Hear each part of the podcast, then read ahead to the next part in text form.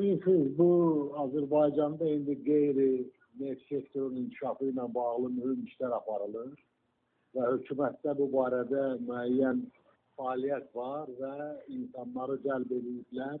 Bilirsiniz ki, kənd təsərrüfatının müxtəlif sahələri inkişaf etdirilməsindən ötəri.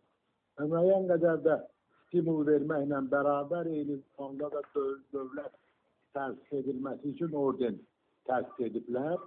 Bununla bağlı bizim komitəmiz də müsbət rəyin təbii ki, dəstəyin, öz dəstəyin qanunvericilikdə vacib olan dəstəyin vermiş. Xeyr, qətiyyən Sovet dövrünə qayıdış deyil, müxtəlif dövlət təsisləri var, müxtəlif sahələr üzrə, eyni zamanda da kənd təsərrüfatının inkişafında müəyyən stimul verməkdən ötəri mənə elə gəlir ki, müsbət addım. Siz Amerikanı misal çəkirsiniz, Almaniyanı misal çəkirsiniz. Oralarda, o dövlətlərdə iqtisadiyyat çox güclüdür və bunun da əsas səbəbi müstəqilliyin uzun illərdə əldə olunması. Azərbaycanın isə müstəqilliyi, ilk müstəqil dövlət 23 ay yaşayır.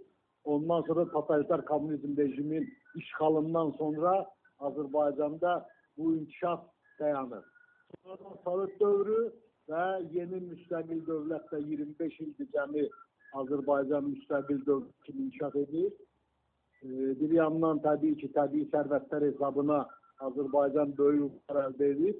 Amma bu günləri dünya siyasətində gedən proseslərə uyğun Azərbaycan da özünün iqtisadiyyatını diversifikasiya eləməyini məcburdur və bunların da ən önəmli yollardan biri kənd təsərrüfatının inkişafıdır və turizmin inkişafıdır. Hər iki sahəyə Azərbaycan hökuməti tərəfindən böyük önəm verilir və dəstəklənir. Düşünürəm ki, bu da həmin dəstəyin bir xəttir. E, bu barədə təbii ki, biz müzakirə apara bilərik. E, düşünürəm ki, burada qeyri-adi bir şey yoxdur. Azərbaycanda orta sahibkarlığı yaratmaqdan ötəri müəyyən qədər şərait yaradılır.